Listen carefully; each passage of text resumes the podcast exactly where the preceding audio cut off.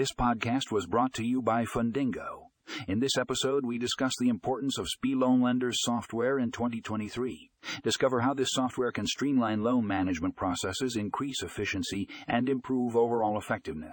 Find the full article in the show notes for more information.